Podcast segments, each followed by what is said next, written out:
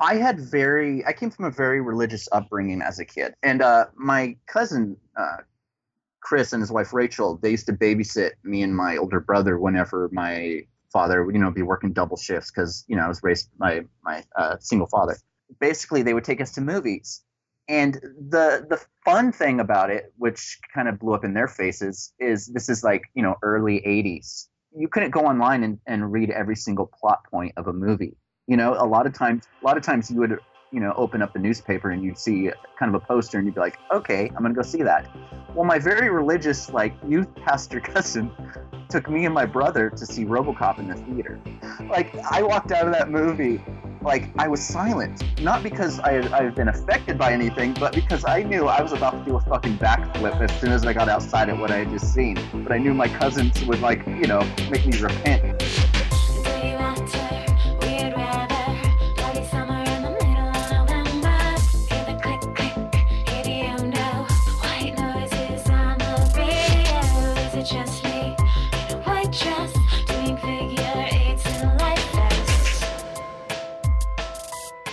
Hello, welcome to another episode of a podcast directed by. We continue our watch of Paul Verhoeven, and the voice you have been hearing on the last couple episodes. It's not me and Mike.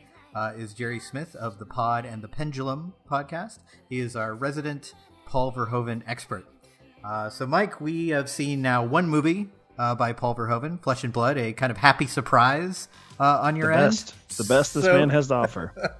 so, after seeing that, what is your does it change how you go into these movies that you've already seen? Because you know the movies we're checking out today are robocop and total recall uh, and just about everybody has seen these movies before and i know that you have at least seen total recall but as i remember robocop like you haven't seen since you were much younger. Uh, so does yeah. so does it alter your expectations at all? Um so I, I go in with a great deal of trepidation on flesh plus blood on that one, and uh, then I come out as you said, pleasantly surprised, even like higher on it than you, because I'm like, this is a this is a forgotten masterpiece, is what this is. This is a gem of you know 80s fantasy filmmaking. Um, These are RoboCop, words that I just never expected to hear you say. I, you know, I often find that uh, people will get far too relaxed uh, with themselves. I, I, think they should treat their, you know, their own tastes with uh, great paranoia on why they like something or don't. So I agree with I, that actually. yeah. yeah. So uh, you know, I didn't want to watch anything fantasy related. I wanted to go back uh, to his '70s work. You said no. You strong armed me. End up being great. Uh, now we're coming. I guess would this be the comfort food? Is what you're saying? RoboCop, Total uh, Recall. I think especially Total Recall. Yeah, but you know what? You know, RoboCop, of, not comfort food. We'll we'll get into why I don't think it's comfort food, but um, maybe not comfort food, but kind of the what you expect out of Paul Verhoeven, or maybe what he's best known for. Although he has like two or three different kind of eras of his filmmaking that happen very quickly. Like you have the yeah, science fiction stuff, and get to the sexy and stuff. Next That's episode, Mike gets to the fucking, and he can't wait. But we're not there mm-hmm. yet, so let's not go there yet. Unfortunately, um, so I mean, I, I'm mildly interested going into RoboCop. Um, but also like clearly there's there's been something holding me back that I'm like I have a vague memory of it when I was far too young to be watching it. Probably it was probably like on basic cable or something. Probably. So I'm I'm sure all the juicy bits are cut out. Um, but I don't know. It's always felt like just really fucking dorky, and so I've never like I've never felt the need to see like the man in the like the robot suit. Uh, not even solving crime. I guess just ending it. Just, yeah. Um, I don't know. So this is like a something I probably never would have watched unless forced to. But I, I don't want to make it sound like no, no. I was dreading it. This is like you know this should be like empty, easy calories. This should be filler. And also, material. I don't think you know. I mean, part of this whole experiment of this podcast is getting us both to watch things that we might not have otherwise. Like, so for me, it's interesting that we're coming at this from totally different perspectives because RoboCop's something I've seen. I don't even know how many times. I've probably seen it more than any other Paul Verhoeven movie. Like this is the one I've watched most.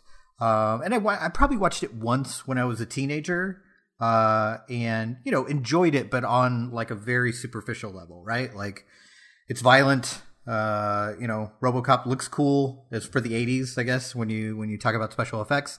Uh, but it's something I've actually gone back to a lot because I think it has more to offer than you would think at first glance than a movie called RoboCop. Like, I don't think you're expecting too much. Oh, here we go. It's Yes. the, the Paddington is the, the immigration story of our time. Uh, here we. I knew this nonsense was coming. Yep. You, you pull up the Wikipedia page and it's like, oh my god, uh, production is broken down to seven parts. Necessary? is it really necessary for RoboCop? Yes, and that's why we're talking about it, Mike. So, right. what did you think when you revisited RoboCop? Um, it's not nearly as fun or as smart as it thinks it is. I disagree on both counts. I think it is super fun and actually surprisingly smart for an 80s action movie. Uh, might makes right. I mean, I don't know. It, it was interesting to like. Uh, I did watch, strangely, about you know ten minutes of this. Uh, I don't know where they were, but uh, some sort of like reunion of sorts uh, with the principal filmmakers Mhm. uh, and the screenwriters. I think they were the ones that touched on it. Uh, Paul Verhoeven. He actually seemed like. And God help me if there's anything that comes out about him. Uh, I, anytime I'm on a podcast now, and I'm like, this guy seems fun to be around. He'll be Something dead in a horrible. week. well, not, or you know, he's been harassing people for decades, that sort of thing. Uh, so hopefully not. Uh, my research didn't go that far, but he basically just seemed sort of bemused with it. Like, yeah, he's got a robo suit, you know, he shoots things, and I'm like, all right. So I have no uh, no ill will towards him, but the screenwriters talked about how they're very liberal, left leaning in their politics, and they were actually, I guess, taken aback that, um, I guess, like minded souls that uh, were analyzing the film uh, sort of deemed it very like sort of fascist state or very like uh, hard right, uh, wet dream sort of thing. Mhm. Like that it's, and I, I think that's something that I remember from my youth more so with uh, Starship Troopers, which we'll talk about later on in the month. I remember some of those similar debates because that was, you know, more my time than Mhm. what- what is this? When did this come out? 87? 87. Yep. So yeah, a decade earlier. Um, and I mean, I, I don't think Verhoeven is ever going to be accused of being subtle. So Certainly not in this um, movie, no. yeah, I mean the privatization of you know basic sort of government functions. Uh, so like the police work being outsourced to a company that basically wants to sell taxpayers uh, big toys that have guns on them. I mean, it's like um, the government run by like a really angry twelve year old, uh, a very angry spoiled twelve year old with all the new Hmm. gadgets. what would that be like in 2019 in the United States? Yeah, you, I mean, you give me this Hmm. as if that's you know comforting in some way, and I'm just like, I, I don't know. I mean, is it like, is it smart to like call the shots like this? Because I, I know that The Simpsons was like applauded or seen as some sort of like soothsayer that they were like they once predicted that President Trump would exist. I'm like, because they chose like the dumbest, broadest joke, and we're just stupid enough to have lived long enough to be in that timeline. Well, I think it's interesting that you bring up that there are people on the right when this movie came out that were like, "Yeah, this is great. Looks good. Yeah, and it's just it's the ultimate example of like, oh, you have to be careful of what you put out there because you can make a joke or you can put something underneath the surface that you expect people to get, but people sometimes will just get the surface and they won't look any deeper. To be fair, it's it's not like this is like deep No. underneath the surface. Type No, stuff. it's like but very in- Fight Club esque, right? Yes. As far as people like, oh, we should start hitting each other. It's like, oh no, that's not. It's not a good Not idea, what- guys. yeah. That's not what we it's should be actually doing. in the text of the film to not do that, but Yeah. just ignored that. Okay, It's like everybody wants to be Brad Pitt. We got it. yeah, exactly. It's it's interesting because it's calling it subtext gives it probably too much depth, right? Yes, yeah. It's like it's like text and then there's like a little bit of text just underneath it. Like you just like it's almost it's almost impossible not to see the message there. And and I don't think it's trying to be subtle.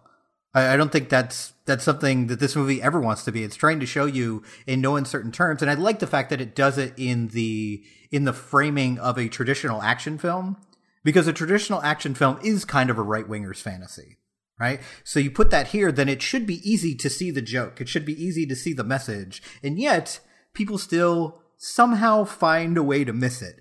And it's interesting that this is done in 87 when we were kind of the height of, I guess, like anti liberal ideals. You talk about like the Reagan years and all that. Like it's, this is something not necessarily the type of movie, but the message of the movie feels like something that would come along a little bit later. But this seems to be like in direct reaction to what's what was going on politi- politically in America at that time, where everything was about excess uh, and everything was about Reagan and like fighting back against these kind of the liberal years. So it's interesting that a movie like this with with right wing skin, but underneath is very very liberal.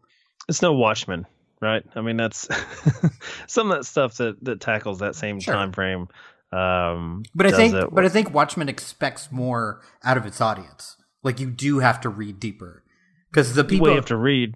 yes, or at the time you did at least. Yeah, well, now we Zack have Zack Snyder. Snyder thank goodness. To put it on film. Yeah, I, I mean, you know, I, I, when it's funny, I kind of like it. Uh, I, I mean, I my vague memories of it was that it was just sort of uh, trashy meanness, and that actually held up. like I don't know, it's just like you, it's interesting. I was trying to think of an action film that uh, leans left um, um, Fast and the Furious movies, maybe. Lots of diversity. Lots of well, talk about I mean, how important chosen family is, as opposed to. I mean, maybe the Bourne series, you know, it's, uh, but it's just because it's one guy, right? And it's one guy that's been abused and then sort of abandoned uh, when he no longer sort of is a function of uh, that particular society. Uh, I mean, like I, I both like and then think that it goes a bit overboard with some of the gags. Like you know, they have this uh, stop motion robot uh, they bring in. Bad with stairs, that robot. Not good.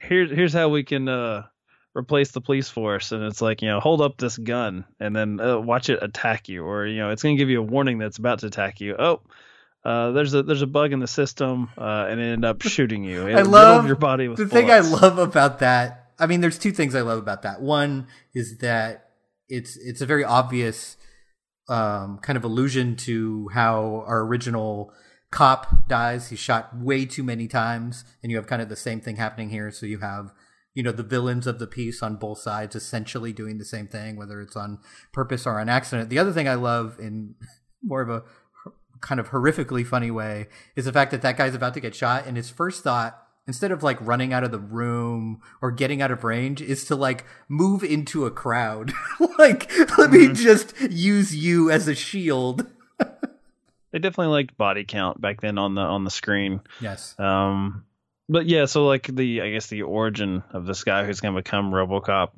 I don't know. I don't get anything out of the gratuitous violence where we like, you know, we, we he's tortured through gunplay, which um there's obviously uh you know suspension of disbelief you have to make with a man who's gonna become the RoboCop, but he is tortured by being riddled with bullets, like as if as if he's being slowly stabbed or he's in like a saw device. I'm like, well, he's he's should be dead now. Oh, he's not. Oh, then they shoot him in the head still not dead. He's got and, like 36 bullet wounds in him somehow still i mean i know alive. it's not that type of movie so i'm sure. like so then i get mad at the film because i'm like okay so you're like reveling in unnecessary violence here and i did read that uh, verhoeven thought that um, by having excessive violence that it would be so over the top that there would be a disconnect from it like you, you wouldn't actually look at it as a like oh this is a tragic like cop killing here uh, from uh, what we see is just like uh, you know lambs to the slaughter. Like they're bringing these cops in because they're getting killed left and right. Um, Which is probably just, good because you don't have enough time to really care about this relationship too much, right? Like you're introduced to your two cops for like five minutes, and then it's like, oh, and then one of them's dead and one of them survives, and the other one becomes RoboCop. Like we got to get to the we got to get to the fun stuff. Yeah, um, so, but I, you know, the, to me, when the, when a when a guy who's looking to make a lot of money on a lot of uh, people's pain, society's pain, uh, when he gets riddled with bullets, yeah, I can see the dark humor there. When a cop is like uh, screaming and sort of begging for his life, and then it's like it's gonna be fine. He's gonna turn into RoboCop. He will no longer be himself or have like he has the smallest shred of humanity left. I don't know. I, I don't find it funny. I don't, and I don't because it's a product of its time, and apparently like the, the actual suit that uh, the actor had to wear. Uh, you know, I don't think the action scenes are really good or anything. Like there, I think there's a reason. Like, like you know, 20 years out, The Matrix. There's set pieces Sure. that I can remember, or like you'll see on a, a, a sizzle reel, package reel of some sort. Uh, Die Hard, you know, there, there's moments from that.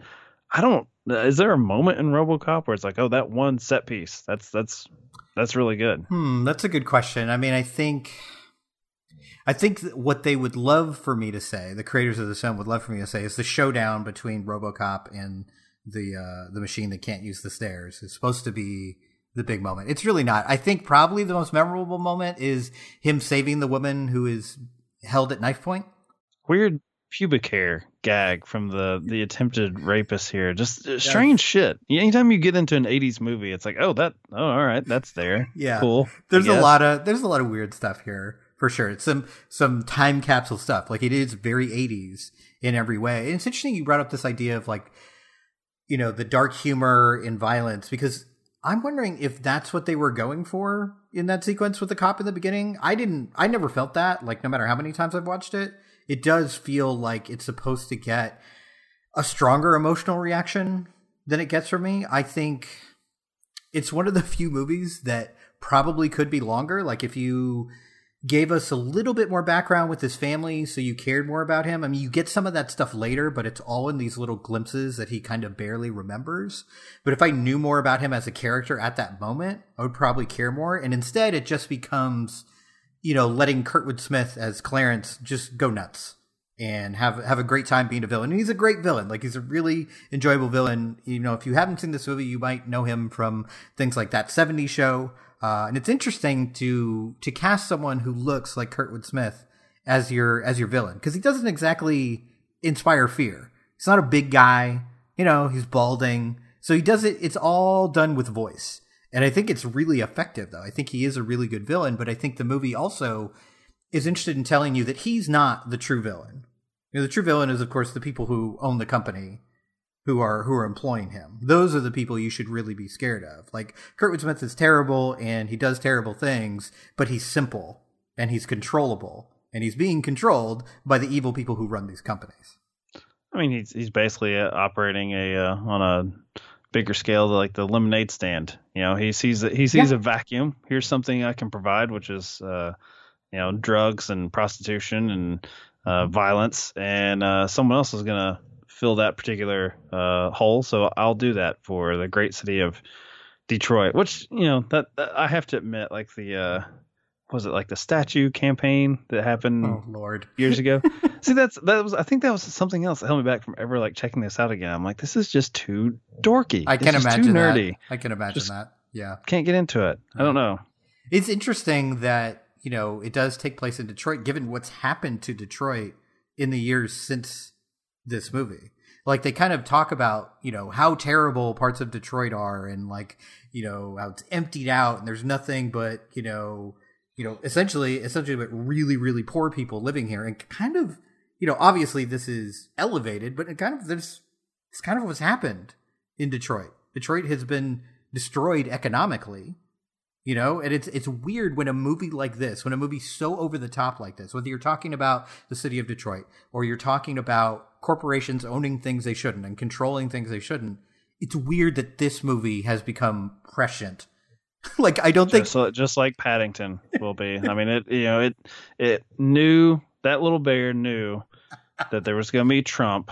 Knew what was going to be happening at the border. Knew you know it knew that it had to come and teach us as Americans how to treat our fellow man. Unfortunately, uh, the sequel bombed at the box office. Mm, it's too bad it really is too bad Paddington, you know, just he's just not like really good when it comes to selling his vision. You Could know, have saved us all, but nope. You know, for for a fake bear, good on policy, but you know, just not very photogenic. I just wonder, like, in thinking about this movie, like I already mentioned how I feel like this is in direct reaction to the Reagan years. And it makes me think like you know there was a bunch of there's kind of a bunch of jokes going on when Reagan was running for governor and when he ran for president. Like, oh, we'll never elect an actor to be to to lead this state or lead this country, and of course they did. And like you just extend it further and further and further out, and it shouldn't be surprising. Not only that someone like Schwarzenegger would would win in office, but also Trump at this point now. Like we're just like extending the metaphor further and further and further that like there is no line anymore. Like, so it's interesting to watch a movie like this that feels so over the top and was over the top even in the late 80s. But you watch it and you're kind of like, yeah, but kind of here we are.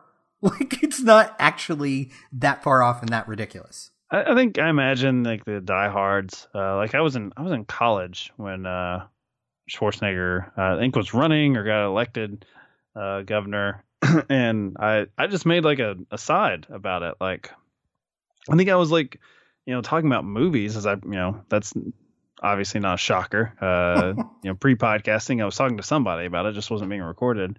Uh, and I was just like, well, you know, you can't let those people decide things. I was talking about the people of California. Like we shouldn't let them dictate dictate. I was talking about what we watch. You know, like what we consume. It was probably something like you know they ought to have uh, you know film production crews all over, and then of course you know there's tax credits. They'll do just that. um, and I, I made a crack about Schwarzenegger, and there was I remember there was a young lady in that class, and she's like, hey. I'm from California. How dare you say that? And the only response I had, which was totally genuine but also equally insulting, was, "I'm sorry." Like, uh... you know, I'm not striking anything from the record here, but that was stupid. You know, that's a, like, why, why do we have Arnold? Like, yet again, dictating things. You know, yep. he's the Terminator. Keep him as the Terminator. I, I think that if you swing big like this, you're bound to hit something Sure. That that reminds people of you know like oh it's you know it's it's crazy how close we've we've come to to that. Um, you know I, I don't know the the Florida Marlins before they existed won the World Series and people like oh and Back to the Future. They said you know that that was going to happen. Miami was going to be and you know and it's just like yeah it's nice but my life and your life still sucks and Trump is still president so just shut the fuck up already. Like that's, that's sort of my like it's not helping. RoboCop. Yeah I, I don't find it cute or amusing. Um, I probably wouldn't have watching it fresh with the the you know Reagan on the mind either. I just sort of thought like, yeah, this is kind of clumsy, kind of forced. I just wish it was just a better action movie. You know, mm. instead of like trying to make these broad but maybe in some people's view sharp points. Mm-hmm. I'm like, can you just stage this better? Like, you know, could you not have designed a suit where the guy could actually move around? Like, you know, yeah. it's just no, these are these are all good points, and I think a lot of it comes down to the fact that this movie was made for nothing as far as action movies go, which is why it's so successful. I mean, it made a lot of money for whatever reason. Like in 1987, this really captured the public's attention. Um, and they didn't spend that much money on it. And I feel like I would, I keep almost saying, well, if they made it now, and I keep forgetting that they did, and it was fucking terrible. Uh, the remake of this is so so bad, but, yeah, but I, I, think a lot of people would be like, they did. Yes, it's true. we could make another one, and no one would be like, no one's ever done this before. This is how interesting. Uh, the action sequences in that were better. The effects were better, uh, but definitely not a better movie. And I think. I think what really works about this movie is two things. One, the villains. I think Kurtwood Smith and uh, Miguel Ferrer are both fantastic, skeevy 1980s villains would be I like Ronny Cox a lot. Uh, yeah, and, and, we will I mean, see him again. Me, the best action sequence is when uh, he is insulted in the men's uh, restroom. It's a great moment. It's just like you know that is how dare he talk shit about me and this you know this this sort of mecca of literal swinging dicks and he's gonna call me names when he doesn't know I'm in the room like. I mean, on the bottom line, pal. I hear Jones was plenty pissed. Oh, you know, he's got this killer rep, but it's a smokescreen. Let's face it, he's lost his teeth. The guy's a pussy. He's old, we're young, and that's life.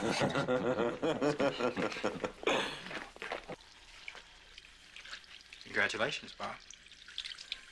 Thanks. I remember when I was a young executive for this company. I used to call the old man funny names. Iron Butt, Boner. Once I even called him asshole.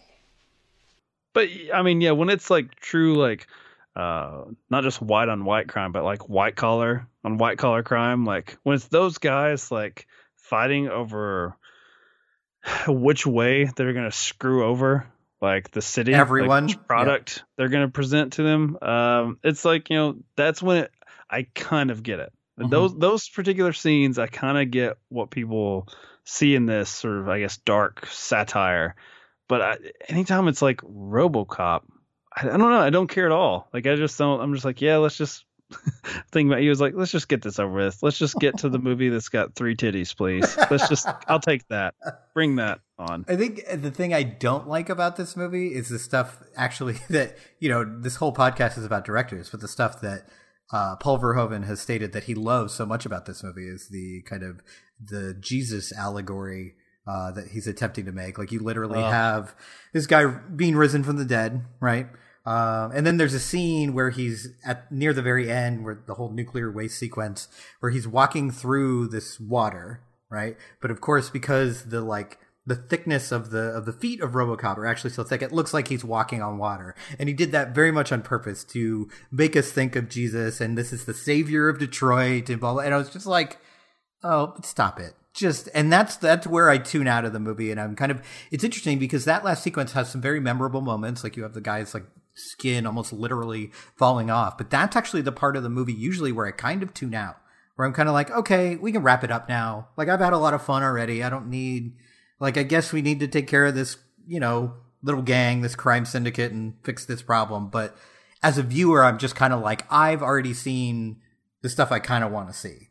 You know, like I've seen all the the white collar stuff. I've seen him take out the big, you know, robot monster. You know, I've seen him take out the business guys. I'm good actually, because again, to me, those are the real villains. Like, there's always going to be Clarences, right? That's not going to go away even once you kill Clarence. Doesn't matter, or put him in jail, or whatever. Someone will replace him, as you mentioned, kind of filling that gap. Like, well, okay, I guess I'm going to do that now. So it seems maybe it's out of order. Like maybe I would have preferred it if they took out the gang first and then closed it with the rest of the stuff. But because everything else is such a step down, I'm kind of like, okay, we can wrap it up. We can roll credits. I mean, yeah, there's something interesting to play with. Uh, RoboCop uh, getting as excessive as what you know his origin was, like especially when he starts to remember and then have access to the files of people that he thinks did him harm, and they actually did.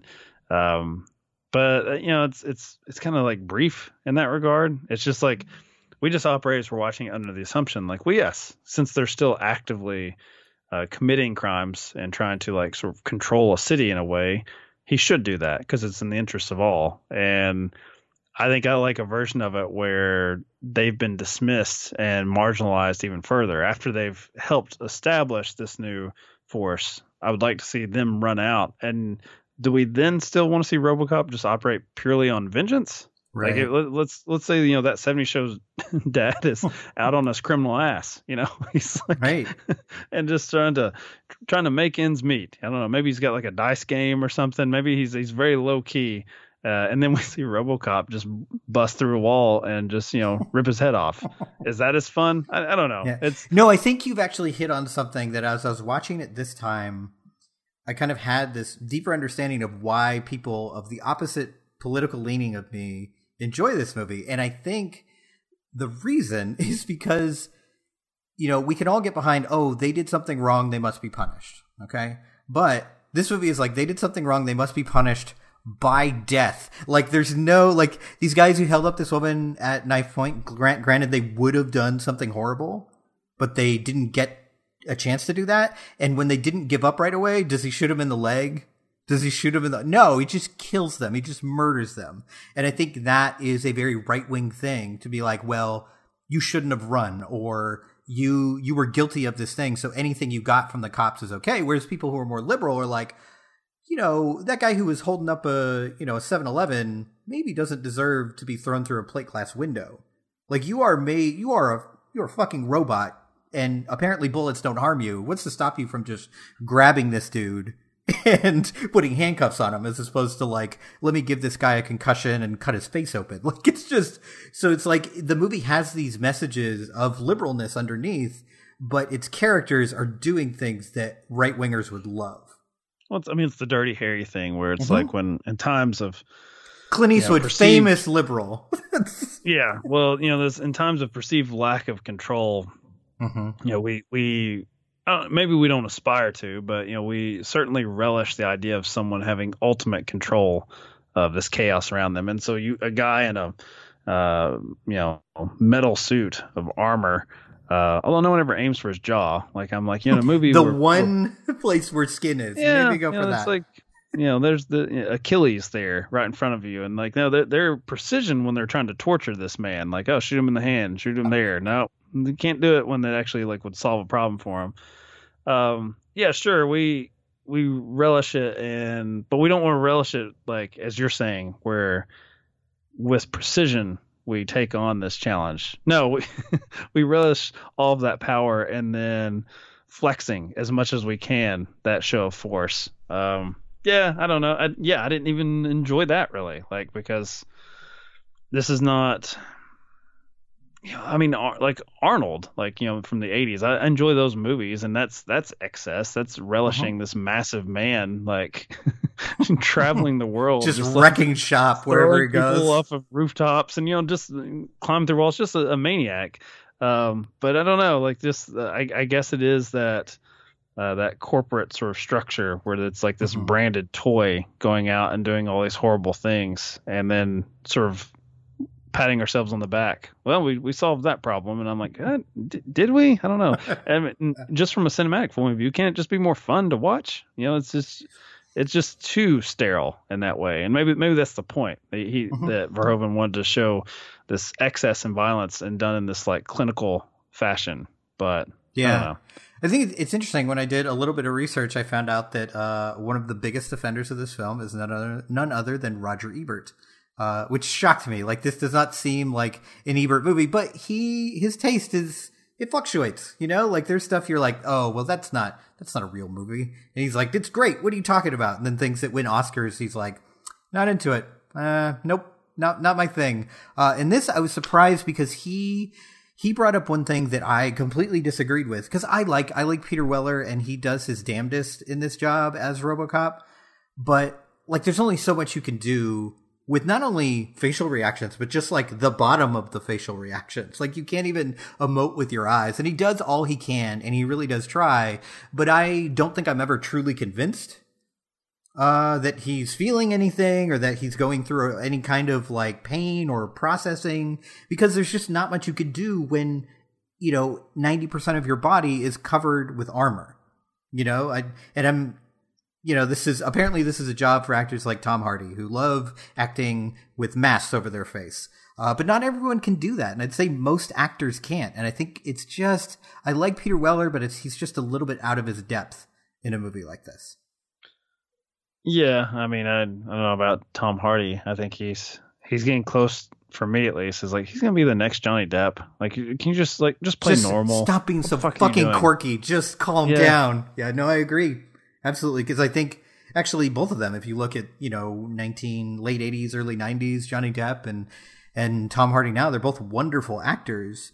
Uh, Johnny Depp, of course, like has his own set of problems where I don't want to watch him in movies anymore. But back then, even, it was just like, you know, he just became a walking headshot, and you're just like, I don't, oh God, this is, you're attractive and you're talented, and yet you enrage me, and I have no interest in watching this again. And Tom Hardy, other than I guess Venom, like what's the last movie he did where his face wasn't covered for most of the film?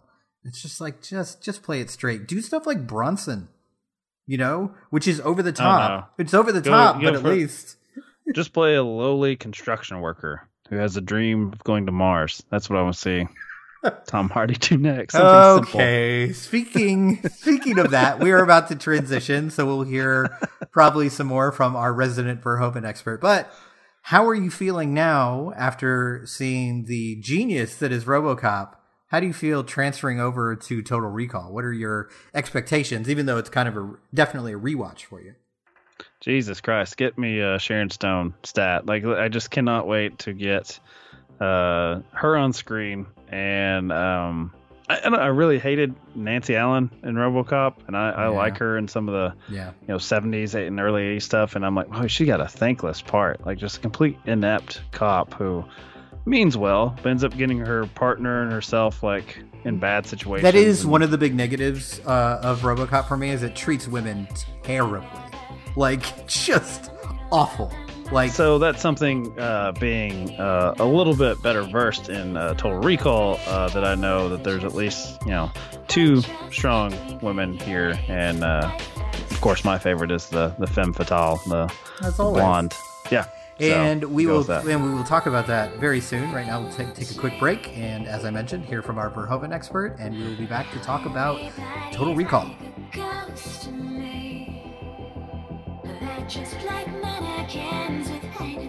I think that Total Recall is a great Paul Verhoeven movie. You know, it has all those things that you would that you love about Verhoeven. You know, the the violence, uh, you know, the the exploitative but with a message message kind of stuff, and it's very layered. It's a it's a very layered uh, kind of thriller.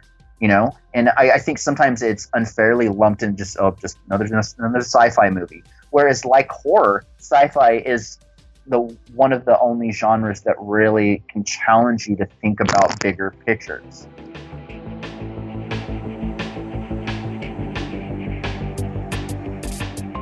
All right, so we are now back to talk about Total Recall from 1990, uh, a movie Mike and I have not seen in months and months and months. Actually, we uh, did an episode of his show about Total Recall, so we'll try to do something a little different uh, as we talk about this. But you know, no guarantees. We're gonna talk about uh, what was it Kuato? yes, Is that the uh, weird baby alien in the the the stomach? We'll talk about him exclusively and nothing else. Does that Yes. sound good with you, Dave? Yeah, I'm down. Let's do it. Why don't you lead us off talking about Kuato? Uh, no, so I'm not because I couldn't even remember his. exa- I'm like, is it Kuato? Is What is that- it? I don't know. It's disgusting. Is what it is. Is that the name? So this is another uh, one of these kind of 80s action films that is filled with you know character actors you probably recognize, and especially if you've seen other Verhoeven movies, because you mentioned Ronny Ronny Cox uh, in our kind of look at RoboCop, and he plays one of our main villains uh, in Cohagen. And we also have Michael Ironside, who's one of my personal favorite kind of 80s bad guys, 80s character actors uh, playing Richter. And as you mentioned, Sharon Stone and Arnold Schwarzenegger. This is kind of, you know, for the for late 80s, early 90s, a star-studded film and a big jump up in budget uh, when you go from RoboCop to this. So, you know, maybe this will make you look at RoboCop in a in a better light because without the success of RoboCop, without all the money that that made, you never get Sharon Stone as the femme fatale in Total Recall. Hmm. I guess that's true. Hmm. Um, but it's weird because for me in the pop culture landscape, Total Recall existed as a classic, and then RoboCop was like this other thing over there, the like, the, like the Kmart version, the, the cheap thing that uh, we never watch. Um, I mean, it's okay if you're looking at a stepping stone. I think that's something that we, when we came off of uh, Flesh and Blood, I was just like, no, I, I don't see RoboCop coming up next. I would think this guy would would you know never go back for bigger budgets and be like, all right, I'm gonna go make these like sort of weird erotic art films, and that's that's what I'm fine with. I'm good with. Uh, and there's you know definitely a little bit of that. I mean, you're playing with the the uh, fantasies that men have uh, of a uh, you know I guess in this case middle age uh, is what we're presented with, even though it is Arnold. So you have this If only all of Uh, us middle-aged men could look like that. uh, not quite the average uh, midlife crisis that we're having with his particular physique, uh, but uh, I don't know. In some ways, maybe it plays better because it's like maybe more obvious that this guy should be doing more with himself because Hmm. he just looks like a, a god, like a giant walking among us. So yeah, you get why he's like, why do I have this shitty job? And then I'm married to Sharon Stone, and I'm having fantasies about other women. So it's like you either love this guy or you hate him. Where you're like, would you just shut up and accept your like fantastic life? Like Jesus, all right. Yeah, I think you can. I think you could read it both ways. Like depending on the mood I'm in when I watch this movie, I have very different reactions to him. Uh, because as a part of me, it's just like even if this is all false, it's pretty good, man. Your life is pretty good. You know, like you are big enough to be probably the best construction worker uh, there, so it's probably not a challenge for you. And you go home to Sharon Stone every night. It's, And- it's it is the ultimate Matrix moment with the steak, right? Yes. Like, Yeah. I don't care. I don't care. It's not real. Yeah. Whatever. Um, I mean, this movie is to me is a lot more fun than RoboCop, and it sort of knows that it's fun and silly. Like I don't. Thank God. I mean, I've not looked. I'm sure they're out there where someone's got a take about how. You know, Total Recall predicted the you know Monica, Monica Lewinsky affair with Clinton or something like you know it was ahead of its time in that regard or some other horseshit. I hope so. You know, yeah, and someone's got I don't know 600 words for like any inane idea you have that runs through your stupid little mind as you're watching these stupid movies. This one, I hope, presents you with just enough nonsense that it gets rid of whoever the viewer is, all of their like theories, because it kind of just presents uh, a pretty straightforward matrix-like scenario where Mhm. it's like you take the red pill or not, which unfortunately the red pill means a Uh. different thing uh, nowadays. Um, but yeah, do you do you give into the uh, fantasy, which could be fake, and in this world, uh, maybe a little judgmental. Maybe there's a little damnation of our lead character because his fantasy involves like slavery and like carnage, and, like you know, an entire people like you know taken advantage of, and only he can save them. If only he could like clock out of his shitty job. It, it's a version of Office Space where Ron Livingston, you know, goes to another country and like is treated as a god and a savior because he provides like air or water to them. Um, so in that regard, it's perfect that it's Arnold. That's because he's an over the top character. So That's true, but I will say I think I think it's easy to make fun of Arnold as an actor during the 80s because he he didn't he didn't do a lot to to challenge himself or maybe he wasn't offered. hold on, Dave. A lot I'm to not making fun of his acting. I'm making fun of his physique. No. He just looks silly, right? He looks silly with his shirt off. Yeah, what an idiot. um, but I actually think in the, you know because the only the only scenes that really demand a lot of him in terms of acting are probably you know the first fifteen minutes here where he like you know wakes up from his nightmare and he's trying to figure things out. I think he's actually pretty good here. I think He he's has to feign disinterest in Sharon Stone. you know how like, hard that is to to do. you know how hard that is to say no to that You know era what? Sharon Stone. That man, give that man alert. an Oscar. He doesn't really pull that off. I mean, maybe not quite, but I think he's better maybe than you'd expect. I, I think you know it's it's far less brooding than someone like Keanu in The Matrix, right? Where Mhm. he's trying to to.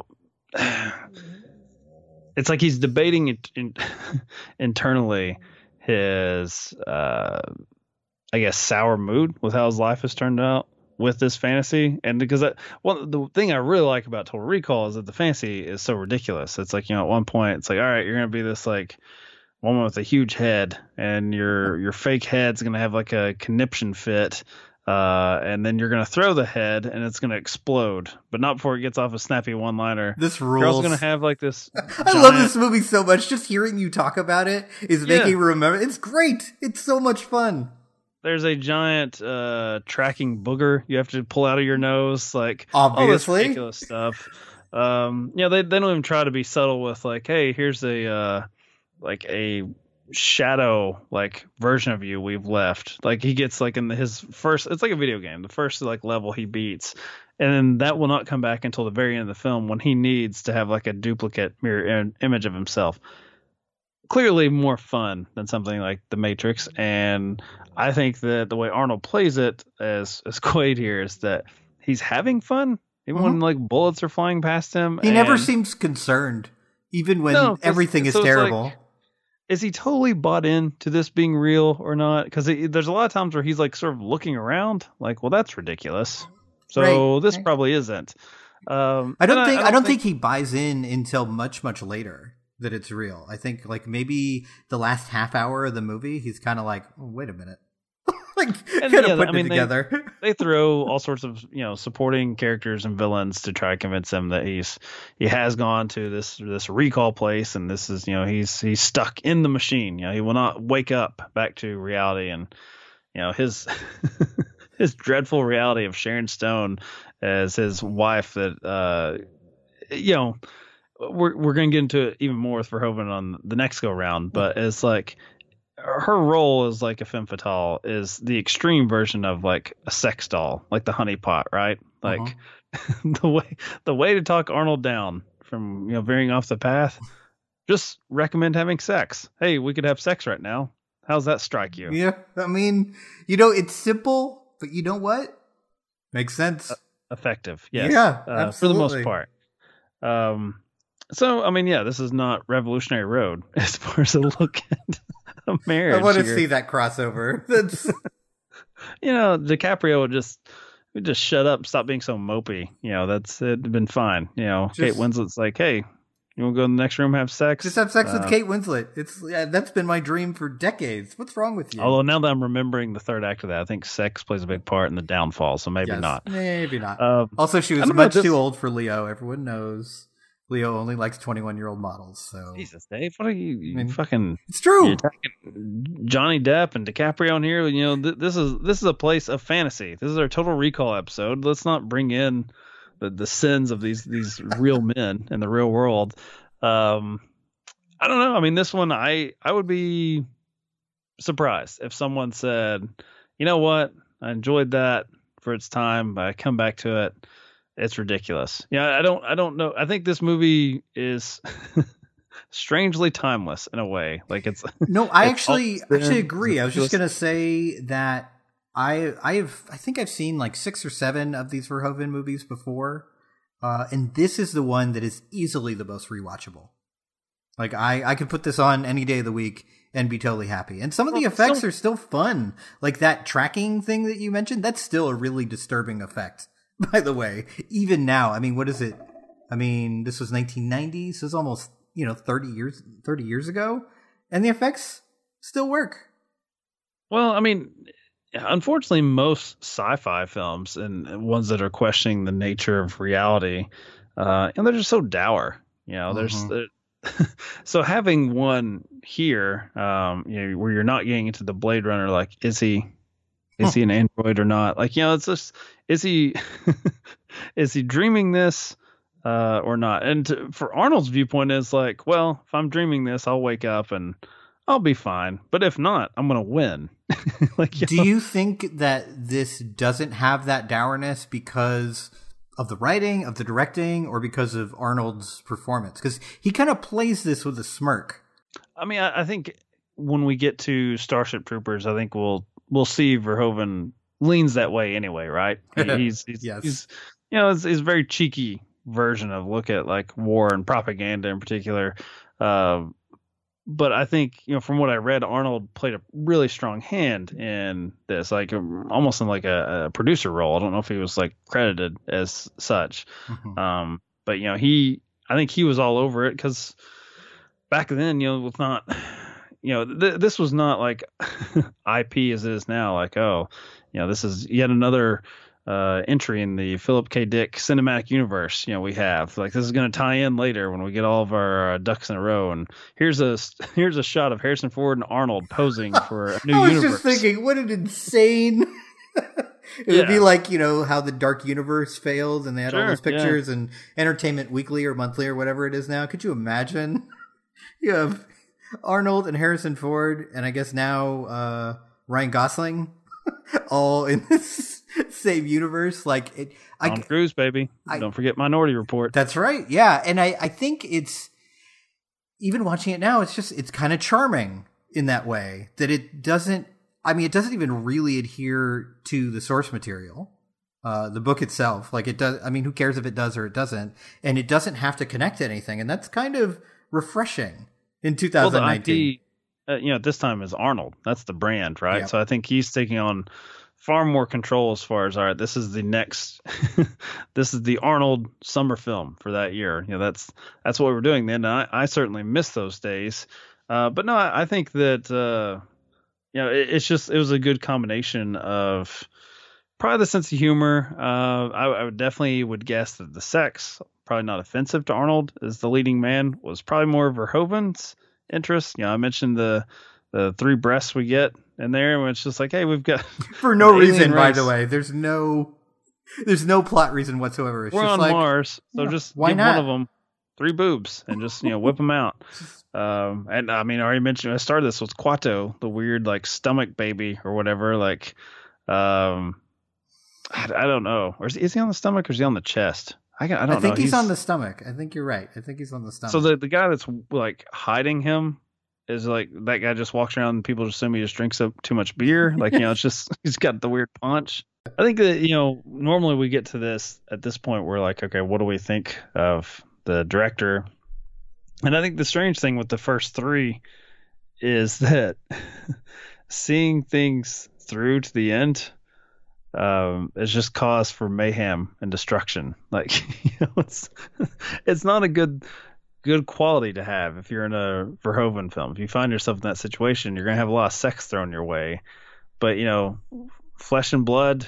You know, these mercenaries get screwed over. By God, they're gonna get theirs. And what do they get by the end of it? The plague. yeah, just through Just going for that brass ring. Uh, you know, RoboCop. Like, all right, you know, I'm, I'm gonna do my service here, and I become this machine man. But then even the creators of the machines, like, you know, they they try to overstep and go for a little bit more of the gold, get shot many times repeatedly. Yes. and Arnold here, it, it's like the I guess the main takeaway I have from Total Recall and what I like so much about it is it is an ode to like the alpha male's ego. when people are continuously telling him uh, you are in the wrong, and and even the rebels on the good side have said, "Hey, you have wronged us before. Like you're actually like a double now triple agent." He just barrels through. It's like, well, I'm gonna do what feels right right now. What feels good for me. and I guess it all works out. But even the you know the ending is sort of leaving you on that maybe. So you should just stay at home and have sex. That is that is the message I'm taking from this. Is that is that not what he was going for? That's a great preview of our ne- very next film, Dave. That's- Stay at home and have sex, and then see what happens, Dave. see what happens. You know what? I'm okay with it. Might be worth it. One of the things I started wondering as I was rewatching this is it's very easy for me at 40 years old to sit here and say like, I still think these effects hold up. This is fun. I'm enjoying myself. And I found myself wondering, is that true? or is it just that I've seen it so many times that I I know what it's supposed to look like in this movie? And I wonder if you shown like if showed like a 20 year old this movie, do you think do you think it would hold up? Not only just the effects, but just generally speaking. I mean, I think they're tonally consistent. I, I don't think there's anything that sticks out too much. Uh, you know, I think in RoboCop, the was it the ED like 900 or whatever the fuck ED it was. two oh nine. Yes. 209. All right, I got one digit in there. I got a nine and ED. You know, I think it sticks out because it's two different styles, right? Yes. Uh, Yes. You know, so you, between your two robots, you, they're clearly different in how they accomplish that. Um, Total Recall, you know, it's a lot of makeup. I mean, what you know, what else is there to it? And the, a lot of uh, you know, probably matte paintings of Mars and all that. Um, I I actually I'm far more negative than you apparently. Um, and that I don't think that modern audiences are really that impressed. I think that we're pretty jaded even with modern effects, where it's like, well, it should Mm. look like that. I don't, true. you know, I don't see, you know, we're at Jurassic Park moments anymore, or T two, where it's like there's this leap forward. It's like Jesus Christ, how'd they do that? Now there's this expectation where it's like, well, you better, you better have Iron Man looking pristine. So I think Yeah. yeah, they may say like, "Oh, this looks like an older film," but I don't think they would look at it and be like, "This is laughable. I can't even get into the story here because I'm just taken out of it by like this shitty effects effects work." I I don't. I and you know honestly, if you go more lean more into CGI, I mean, Jesus, like you know, look at look at something that was heavy on that. You know, ten years ago, twenty years ago, that was on the cutting edge. Look, you know, that's the main complaint about the uh, the effects of the prequels for Star Wars. Right. like they went all in on everything being done and post digitally, and nothing, nothing like practical other than I guess what McGregor wore, like his robes, and it looks like shit now. And it probably would have aged better if it had just been practical effects. Yeah, it's interesting. Like, I'm certainly no expert on digital effects um, or computer generated effects, but I do think that there needs to be some level of reality in order for these films to age well. Like, yes, you mentioned Jurassic Park. Jurassic Park certainly has its fair share of CGI in it, uh, particularly like these kind of stampedes are pretty much all CGI. But a lot of the creatures they created, they did animatronically and had CGI over the top of it, right? So there's still a sense of solidity to it. There's still this reality to it. It is a thing that exists. And I think even though, you know, we're talking about apples and oranges here a little bit when you're talking about dinosaurs, things we have an idea of what they look like, whereas the mutants in this, it's totally completely made up and you can kind of do anything. But the fact that they made these effects happen in a physical way really gives it weirdly this sense of grounding to the movie that like no this is a real thing in this world that exists. It may not exist in any other world, but in the world we're watching, this exists and this feels real because it looks realistic and the actors around it are reacting to something that's actually there. And I think when you see Quaid's reaction to Kuato, it's a very real reaction. It's probably just Arnold thinking, Jesus, that's fucking gross. I don't even want to look Yes. at that. And we kind of all feel the same way at home watching it too. And that's because it's something that was created. And, you know, they clearly had fun with it. Same thing with like their, their taxi driver character when you find out he's a mutant later and he takes off the glove and his arm kind of unfolds. I mean, it's gross. It's kind of hard to look at, but it's also cool to look at because it's something that they actually created and not just something that becomes superimposed on top of another image. Yeah, I mean the the worst sin this film has, as far as how they present Mars to me, is that there's no such thing as bulletproof glass. That's like that's the the only like disconnect I have where I'm taken out of it is like Jesus. Uh, a lot of these action scenes have to stop because someone says, "Whoa, whoa, whoa, that's glass. that breaks. It kills us all." It's like, oh, that's you know structurally, you know, the design of this entire outfit. Uh, I hope someone was fired for this. Like, you know, th- there's a lot of faith put in that there's no gunplay here. It's it's like a uh, No gunplay. saloon. No gunplay. No one thrown through a window. No one, you know, mistakes happen. Like glass breaks. like this, you probably Well- should have thought it out. You know, it's a fun action movie. It's over the top, but kind of the crux of the movie is like, is this real or isn't it? Right? Do you think it matters? No, I don't. I don't care personally. I, I don't think the character really cares. I mean, I guess I don't think he's smart enough to figure it out anyway. Well, So- once he saves the day, right, and he like frees the planet, and suddenly everyone can breathe now, and I guess it's like you know livable for everyone, not just the extremely. like magic. Yeah, I guess then it would be, hey, this would be kind of nice if it's real, because now I'm a hero to everyone, um, and you know, the bastardized version of my life. If I wake up, I'm no longer the hero. It's like, oh fuck, Sharon Stone again, like for the hundredth time, Jesus. Um, I yeah, I think it's just it's just uh, you know, Verhoeven looking at masculinity and saying that fortunately or unfortunately that there are going to be some guys, probably more than you'd you'd like to know or care to admit, that when prompted will pursue anything that benefits their ego. Everyone else be damned. And once they get into that, win or lose, they will remain unchanged. And I think that's Arnold's character. I don't think there's an arc that's being presented. Yeah, it's here. interesting because you know it's set up as this like mystery of is is it real or is it not? But I'm not sure he's any different no matter what. Like either he's the hero or he wakes up and he had a really cool dream and he still has a pretty good life. Like that's a good position to be in. It's a win-win. Yeah. you know, not much in the way of risk here. Because even if you believe the other side, uh, and let's say that's all real, uh, apparently he was playing both sides, and the, the guys that were shooting at him weren't really shooting at him. So the the whole time this has been catered to. This Right. is a uh, you know a bachelor party where everyone has put together your little paintball tournament, and you've gone to the strip club. And all all of this has been for you, buddy. And it's like we get to the end, and it's like the "this is your life" moment where Arnold talks to himself and tells himself how awesome he is and how good of a job he's done. It's just fantastic. So, last question before we move on here. If you're Arnold, which do you prefer? Do you want it to be real or do you want it to be, a, you know, all a fantasy that was concocted for you? Oh, yeah, I mean, me personally, Yeah. like If you go Uh, through all this, do you want did you want all those heroic actions to be real or do you want to go back to your comfortable life with Sharon Stone? Well, yeah, clearly I want Sharon Stone in this instance, but no, I, I don't want. I don't want to be the savior of Mars. Like I don't. I love you could hear the exhaustion in your voice just at the thought like, "Oh man, that's a lot of work." it's, I mean, yeah, even if I've already done it, it's still never over, right? oh yeah, everyone's going to come up to you every day Thank Every you, conversation I ever you. have, it's like, hey, you remember the time you saved this planet? Yes, I remember the time. you know what I, I fantasize about now?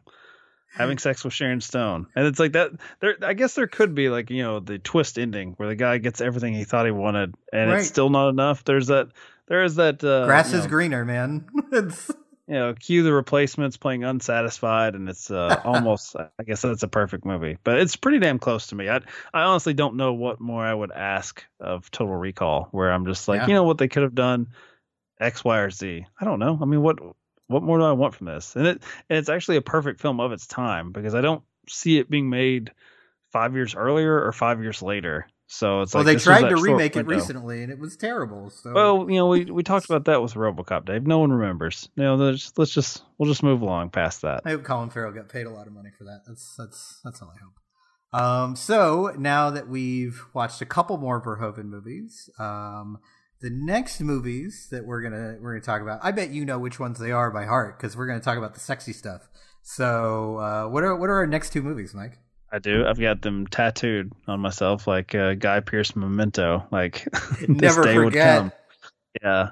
Uh yeah, he's he's actually taking the uh the career advice I would have given him at the time. That's like, all right, you got Sharon Stone here as the femme fatale. She needs to like embrace that role. Like that character needs to be like the lead or I guess co-lead with a befuddled Michael Douglas. um and you know he did it. I mean everything i've read was they apparently offered this part to everyone else under the sun and i guess settled on sharon stone who wasn't quite a name at the time. But basic instinct would be the next one up. And then man just you know triples down after basic instinct uh, like least. sex thriller and just decides you know what we don't need? We don't need the thriller aspect anymore. Strip clubs vegas showgirls Yep, absolutely. So we will be taking a look at Basic Instinct and Showgirls. So headed into that, what are your what are your thoughts on Verhoeven as a director of the the three that we've watched so far? you know, I'm I'm down on RoboCop, which probably is most people they would they would pick that one at the top of the pile uh, if they're watching Verhoeven again. Um, for me, I think I think he's going to be titillating, then I don't need to see people like tortured to death to do it. like, and there's there's gonna, obviously going to be like bad shit that happens, but in Basic Instinct, when your body is torn to shreds, you still have an attractive blonde on top of you in the middle of intercourse. I mean, that's a total recall moment right there. Like, that's that's a great game over sequence. Uh, I gotta go, I mean, I, I think I guess would I say proud going into these next two that he just sort of embraced like this is what I'm interested in. I'm kind of interested in sex on film and we're gonna push that and I guess when we get to showgirls we're gonna see how far they pushed it and then uh we never really came back from that. We sort of like I don't I'm trying to think of another mainstream film that came out um that was a wide release that was like NC-17 and it just didn't happen. It didn't work. no. So this is going to be Verhoeven's total recall moment. This the Showgirls will be his mission to Mars to become a hero for adult filmmaking in the mainstream, and it just didn't happen. adult filmmaking in more than one way. Yes. Um, I'm I'm in an interesting place with Verhoeven because I've I've at least liked all three of these movies, and all three of them are fun. Uh, this will blow your mind, but I don't think I've ever seen Basic Instinct.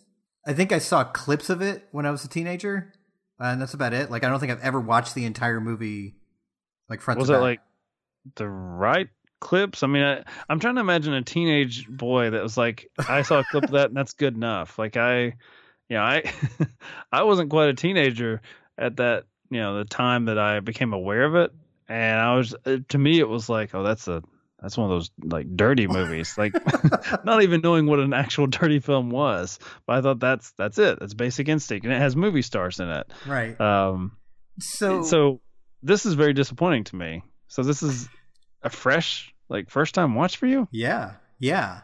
So it'll be interesting because from my limited knowledge of it, it doesn't it doesn't feel as quote unquote fun as the rest of these movies, right? It's a little more serious. It's a thriller. Listen You to know. the, the fucking prude we've got so here. no, that's not it. No, so I'm I'm wondering what the the tonal shift is going to be like. Going from Total Recall to Basic Instinct is going to be kind of a shock to the system.